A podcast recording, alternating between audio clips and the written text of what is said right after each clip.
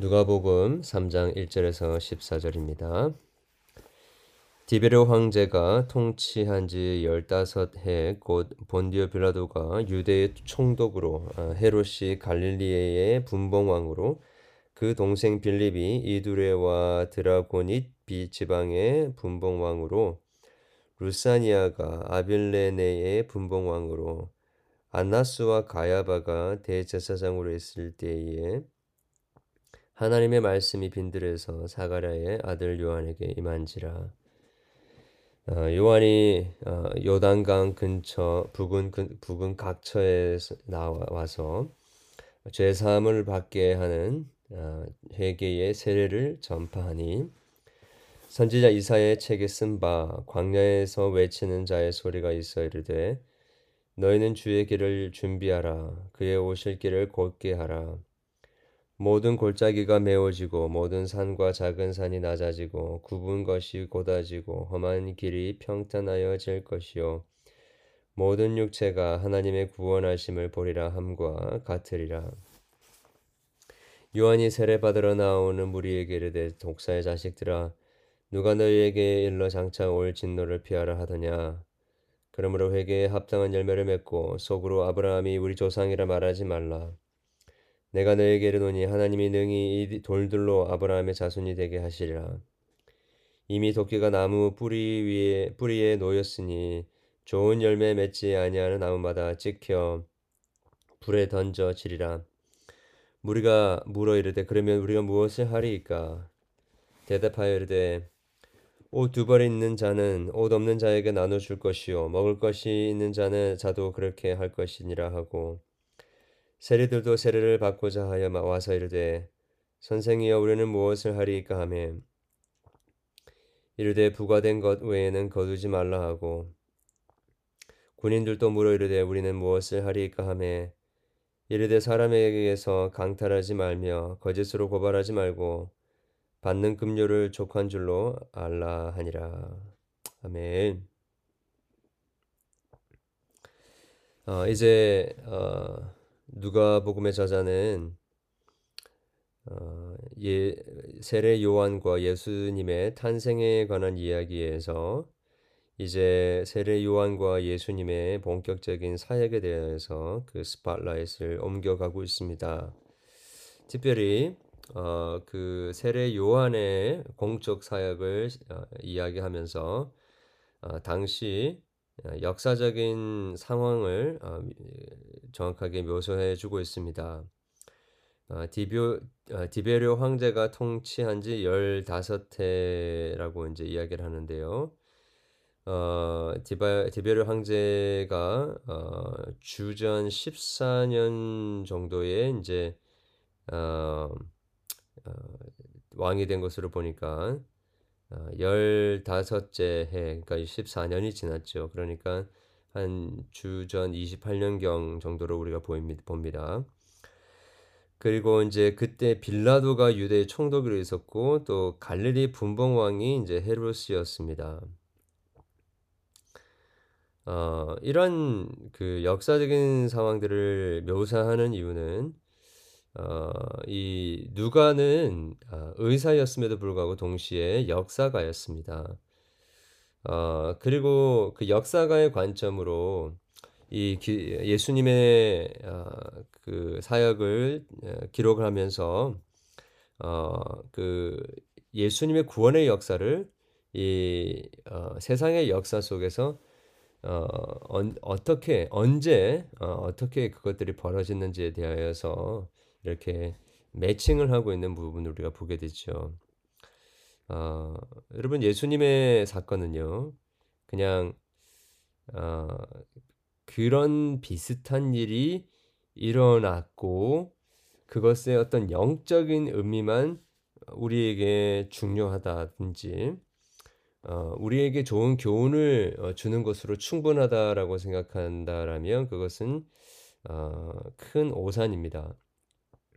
어, 기독교의 흥망성쇠, 어, 기독교가 존재하고 존재하지 못하게 되는 그 근간, 가장 중요한 것은 바로 어, 예수님 사건이 역사에 일어났던 구체적인 사건이었다라는 것에 뿌리를 내려 두고 있습니다. 만약에 이 예수님의 어, 오심과 또 그분의 사역이 어, 역사에서 일어난 그 실제 사건이 아니라 아, 그냥 우리들에게 전해진 하나의 어떤 설화요, 이야기요, 그냥 우리가 본받아야 할 그냥 교훈을 주는 것 정도의 그런 이야기다라고 생각한다면 그것은 우리 기독교 복음의 어, 근간을 무너뜨리는 어, 사상이 되는 것입니다. 자, 그래서 누가는 이렇게 정확한 역사적 배경을 어, 이야기를 해주고 있는 것이지요.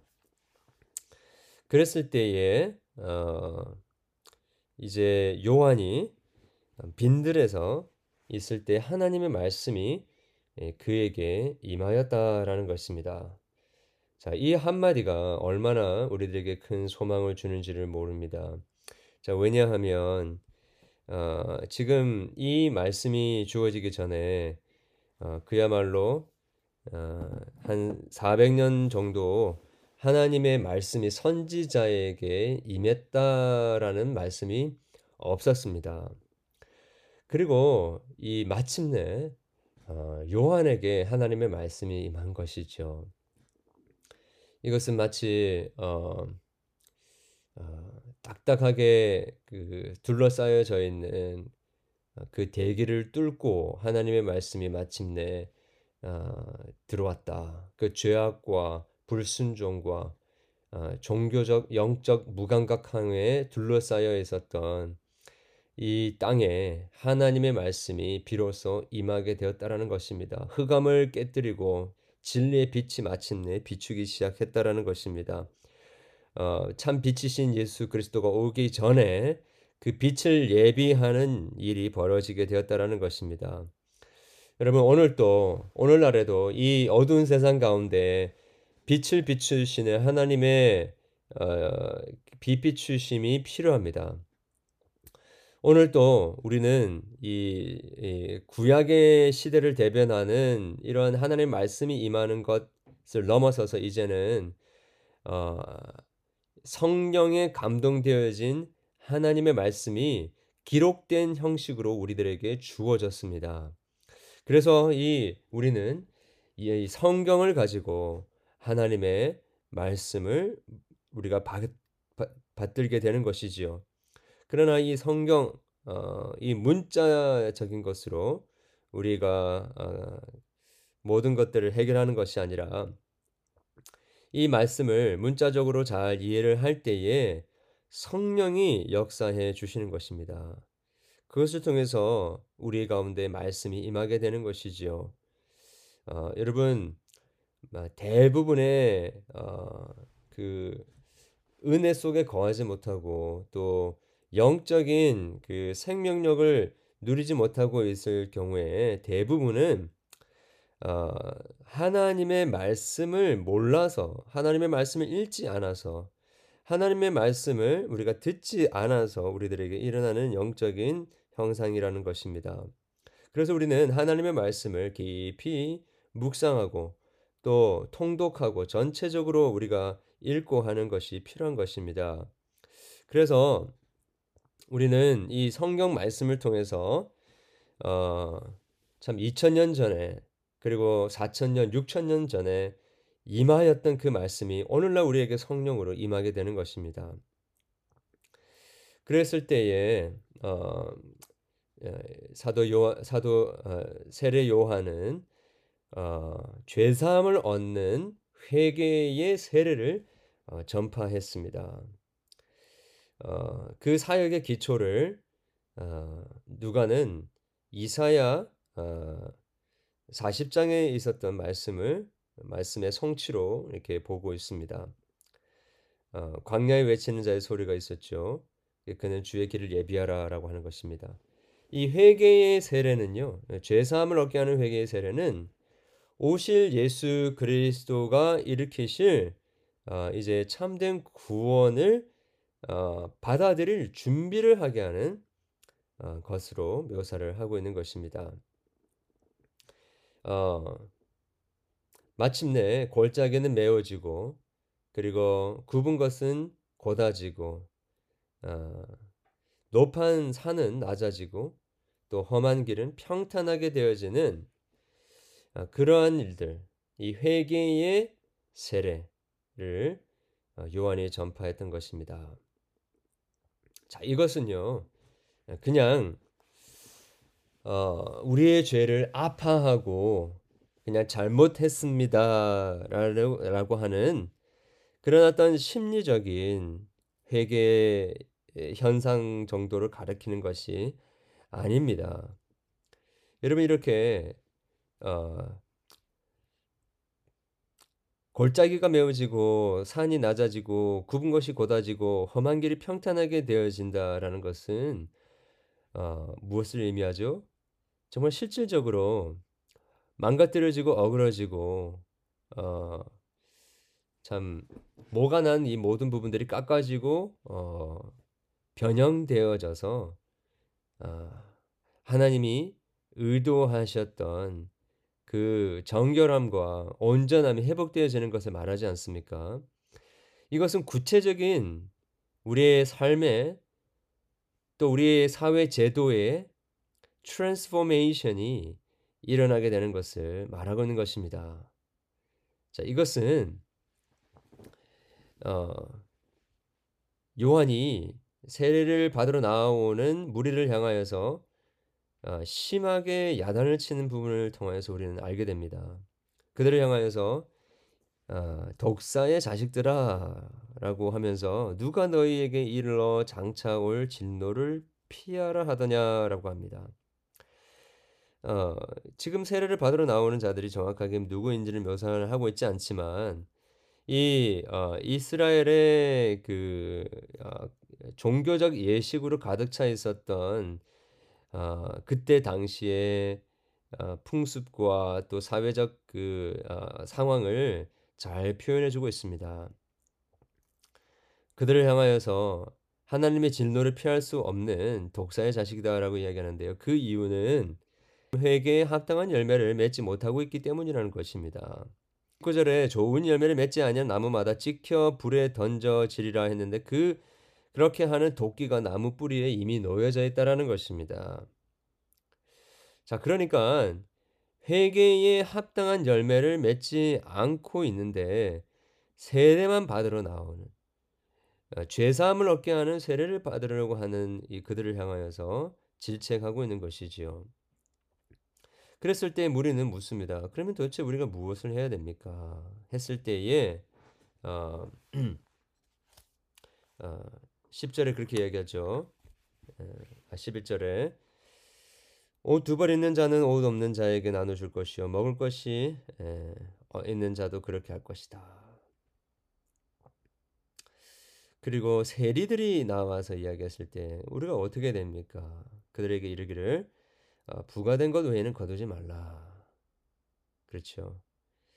군인들도 물어보는데 어, 그들을 향하여서는 사람들에게서 강탈하지 말며 거짓으로 고발하지 말고 받은 급료를 족한 줄로 알라.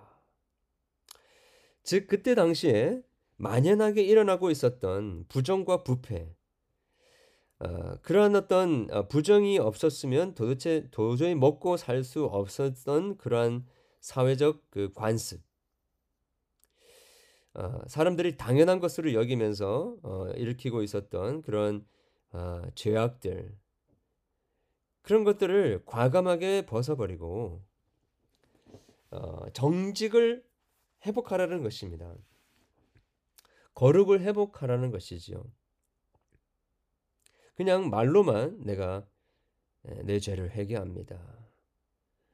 어, 그리고 세례를 받고 내 죄가 사함을 받았습니다라고 하고 있는 것이 아니라 실질적으로 우리의 어, 삶에 어그러진 부분들을 바로잡고 정말로 회개했다라고 한다면 그 회개에 합당한 열매를 맺어라라는 것입니다.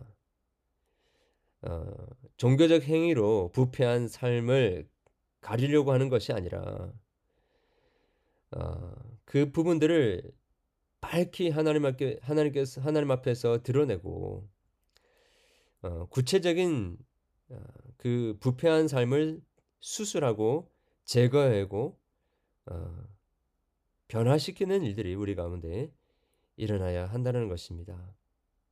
이것은 회개 따르고 이러한 삶의 개혁을 따르라는 말이 아니라 진정으로 회개한 자에게는 그러한 합당한 열매가 맺히게 된다라는 것입니다. 죄를 어, 싫어하고 혐오하고 엽겹게 여기는 일들이 일어나고 구체적인 삶의 변화가 일어나는 것입니다.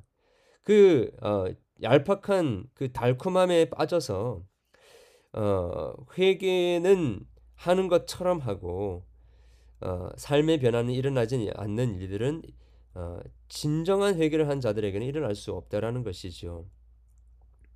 오늘 또 하나님께서는 이렇게 우리의 삶 속에 참 회개를 원하시고 참된 그 회개에 합당한 열매를 기대하시는 것입니다.